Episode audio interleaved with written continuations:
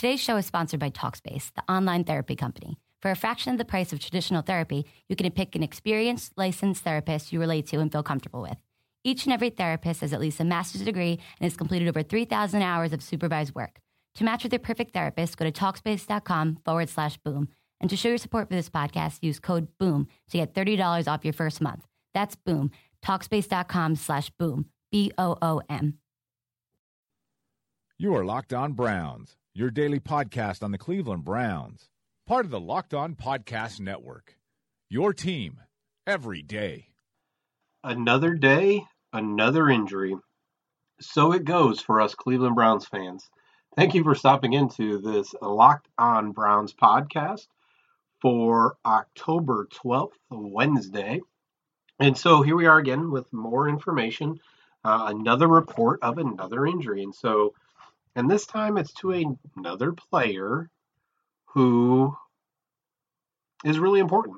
All right. And so Joel Bitonio has hurt his ankle, which uh, we'll spend a couple minutes just kind of talking about that, the impact of it, what it would look like um, for uh, the team and all that. Talk a little bit more about just kind of injuries in general.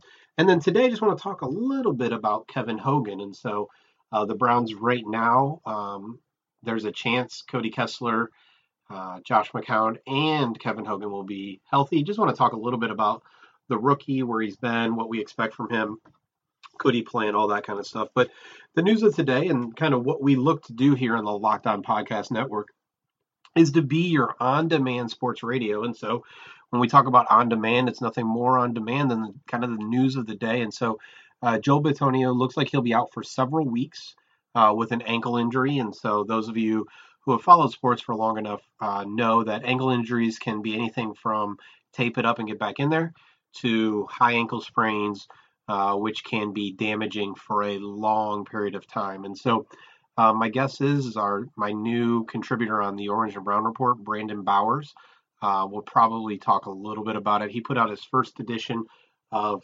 Injuries in English today, talking about Corey Coleman's broken hand, and so. Um, but we know that he'll be out probably for a couple of weeks, at least two to three weeks, uh, probably a little bit more, which tells us it's probably a severe issue with his ankle. And for offensive linemen and defensive linemen, really ankle flexation is really really important it's the ability to kind of it allows them to drop their body get the uh, kind of the momentum going where they want it to go keep leverage where they need it to go and so the ability to flex your ankle appropriately is really really important for an offensive lineman like Bitonio especially as the Browns like to use their offensive linemen uh, to kind of pull to get out in front of things those kind of things and so again, an offensive line that um, at different levels have struggled, um, even though they had the best rushing attack through four weeks and then looked terrible last week. They've also allowed their quarterbacks to get hurt and get hit pretty regularly. And so losing Bitonio, who is most would assume or believe he's the second rated quarter or lineman behind Joe Thomas, is a big hit. So it'll be interesting to see if Jonathan Cooper uh, just picked up on waivers from New England, who uh, was a former uh, number six overall pick uh, for the Arizona Cardinals to see if he slides in. do they move Alvin Bailey over? Does Cameron Erving return, allowing John Greco to move? Lots of things kind of up in the air. And so, a week after looking horrible in the run game against the New England Patriots, the Browns now hit another big injury with Bitonio. And so, uh, I wrote about it on the Orange and Brown Report yesterday uh, for our premium subscribers, just talking about why week six still matters. And so there's a couple reasons in there. And so their running game is going to be a big piece of that. And without Bitonio, it'll be interesting to see how Hue Jackson decides to respond. He struggled a little bit this year, kind of going away from the run. And so with Bitonio out, the possibility Cameron Erving misses another week uh, and all that shuffling on the offensive line – does he still try to run it down uh, the Titans' throats so that he can protect the quarterback a little bit better, kind of feel like he can control the game? Or does he really want to throw the ball thinking he can kind of control the game and, and kind of control things offensively with his play calling and the way that he calls things? Either way, we know Bitonio uh, being out for a couple weeks will be another big hit to the Cleveland Browns. And that's just unfortunate, is that the Browns not only did we know they were going to struggle this year? But their injuries have really taken a toll on them. And so without Joel Bitonio, it'll be interesting to see how the Browns create some kind of run game with Joe Thomas as really the only anchor on the offensive line. Can they scheme in a way to make something happen, both run game and to protect uh, their two quarterbacks who, uh, in McCown and Kessler, who could return this week but are still going to be struggling with their injuries, and Kevin Hogan, a rookie who uh, may or may not get snaps this week but has no experience and was already cut once this year. Bitonio's injury is a big one, but just another injury in the slew of injuries the Browns have struggled with this year. Before we uh, continue to talk about injuries, it's a good time to remind you that Locked On Browns is brought to you by SeatGeek. Football is back, and SeatGeek is the smartest, easiest way to find tickets for the games you want to see up close and in person this season. There's nothing like being in the stadium for the biggest plays of the year, and with SeatGeek, it's never been easier to get the seats you want for a great value. SeatGeek has the best deals on every ticket in the house, wherever you want to sit, whether that's the 50 yard line, the club seats, or the upper level. I have the SeatGeek app on my phone. It's by far the easiest way I've found to shop for tickets. So if I'm not covering the game as a member of the media, I can be anywhere, and just with a few taps, I can instantly find seats for this weekend or any game this season. With SeatGeek, you always get the best deal on every ticket because SeatGeek prices compares for you by searching multiple ticket sites. Prices can vary depending on where you shop, but SeatGeek will always find you the lowest available price. And SeatGeek wants to help you get the most bang for your buck. That's why every ticket on SeatGeek is given a grade based on the value. You'll immediately see any underpriced seats and be able to find the best deals that fit your budget. Plus, every ticket you buy on SeatGeek is backed by their 100% guarantee. Best of all, my listeners get a $20 rebate off their first SeatGeek purchase. So again, to get your $20 rebate and tickets, download the SeatGeek app. That's S E A T G E E K. Go to the settings tab and click on add promo code and then enter my promo code. That's LO Browns. That's LO Browns for Locked On Browns. SeatGeek will send you $20 after you made your first ticket purchase. Again, download the SeatGeek app and enter promo code LO Browns today. So since injury is you know kind of the big topic, um, I actually had a buddy of mine, Clay, send me a direct message and and wondered if the uh, training camp and kind of Hue Jackson's kind of uh, way of doing things, which is definitely not a club med kind of thing. He wondered if that was too hard, if the camp was too hard, um, if these injuries were kind of related to how they were training people. And so, um, while that's an interesting way of thinking, I think when we look at the injuries that the Browns have dealt with, I think we have to be very honest about the fluke nature of all of the injuries. So you're talking about Corey Coleman and Carl Nassib, uh, Cameron Erving, uh, and now Joe Bitonio are the non-quarterback related issues, right? And so Coleman got his hand stepped on in practice. That's a bone. Carl Nassib, again, I don't officially know how he broke his hand, but again, he broke his hand. You have uh, Cameron Erving, who um, got hurt blocking and had a bruised lung. Not sure there's a lot of uh, training you can do to not have a bruised lung. Uh, I don't care how much you can bench press. Um, and now we have Joe Bitonio, who, um, from what I understand, was rolled up on uh, in a way that's just gonna your ankles are gonna hurt. And so the issue with kind of is it a cultural issue, and then let's we'll get to that in a second. And then you have the quarterbacks, right? All of them have hurt something near or around their shoulder collarbone area. Um, Kessler, Griffin, um, and Robert Griffin. The, I'm sorry, Robert Griffin III, McCown, and Kessler, and then you have Whitehurst, uh, who had his own injury, which led to him being released, uh, injured. Um, but all of those injuries, Whitehurst obviously wasn't with the team for very long. All of these injuries, we're not talking about hamstring, uh, groin, soft tissue kind of issues. If we were, that's where you're going to be concerned that maybe something is wrong. Maybe um, some type of planning, uh, some type of thing in training camp, some way that they're doing things um, along, among the Browns caused the issues. We really haven't seen those kind of injuries. There are going to be some here and there. Joe Haden's had some injuries, um, those kind of things, but we haven't seen the kind of soft tissue issues that would bring out concerns that the Browns aren't doing something right. And so that's actually an encouragement. And so while these injuries seem pretty fluky, or they're not positive, they're not something we want, we're excited about, or anything like that. The reality is, is that we're not talking about uh, an issue that is kind of program wide, why that they're not doing things. I did make the jokes, and so there were all these bone issues that maybe the Browns need to drink a little bit more milk. Maybe that would happen. Maybe that would help strengthen their bones. But the reality is, you have very big men uh, playing against other very big men who are running really, really fast, really, really hard, and are very, very strong. And so you're going to have some of these kind of issues. Again, I would say the hand issues are pretty fluky. Um, the Cameron Erving issue happened again, probably pretty fluky. Joe Bitonio getting rolled up on that happens a lot in the NFL, and that happens a lot uh, for players. And so um, it's not something that I'm concerned about what Hue Jackson has done. It's quite the opposite. I actually believe the Browns have done a very good job of creating a culture of strength, of winning um, in the weight room and those kind of things that we haven't seen a ton of pulls and strains and uh, the soft tissue issues, which often are things that can be controlled. And so while it's frustrating, maybe the Browns are just getting it all out of the way this year when they're terrible instead of having these kind of big issues later. So if we believe that they're fluky, hopefully that luck kind of turns around as the team starts to turn around as early as next season. And so is it an issue for the Browns? I would say no. Is it something that's frustrating? Absolutely. And so all of the injuries have led us to what I would say is our sixth different quarterback.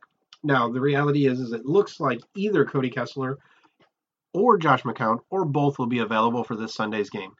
Again, you never know whether or not the training staff and the doctors will will release both of them to play based on their injuries. We know Josh McCown's a gamer.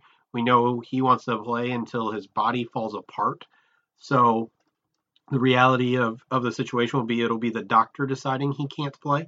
Uh, Cody Kessler has seen shown a lot of that as well. And so um, the odds that Kevin Hogan plays are still probably about 50 50, though. And so um, from Robert Griffin III to Josh McCown to Cody Kessler to Terrelle Pryor to Charlie Whitehurst and now possibly to Kevin Hogan. What do we see from Kevin Hogan? And do we think Kevin Hogan coming out of college in Stanford with uh, some experience with uh, Pep Hamilton can make an impact for this team? Okay, Kevin, for the grand prize of $1 million, what color is the White House? Um, I know this, I know this, I know this.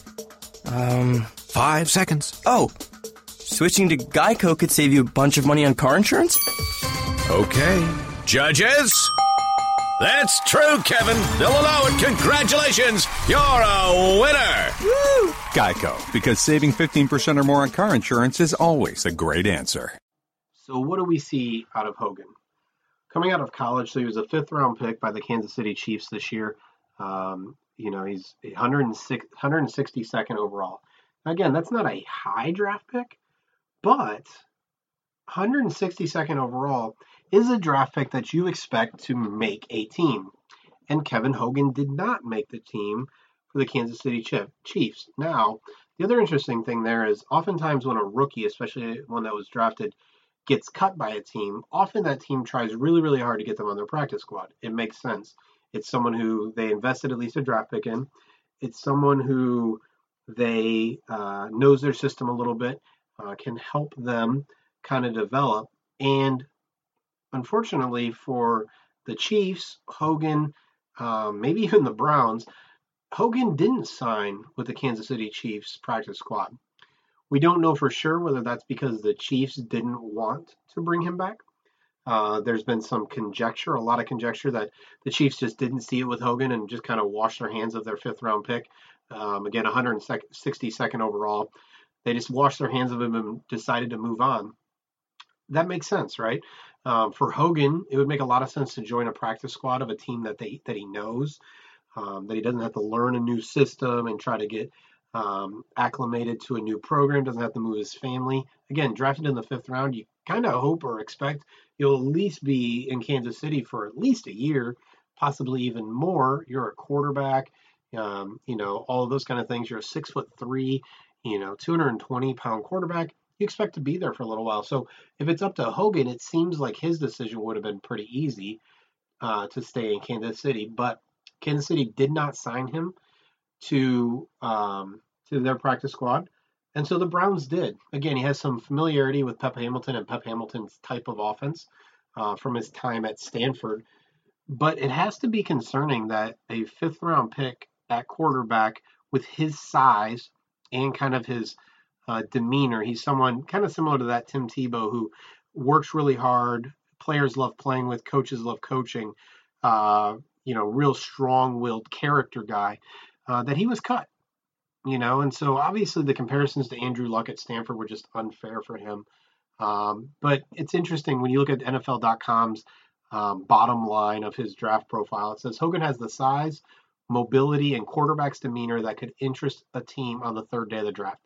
He doesn't have the arm that many teams look for, and his intermediate and deep accuracy still needs work.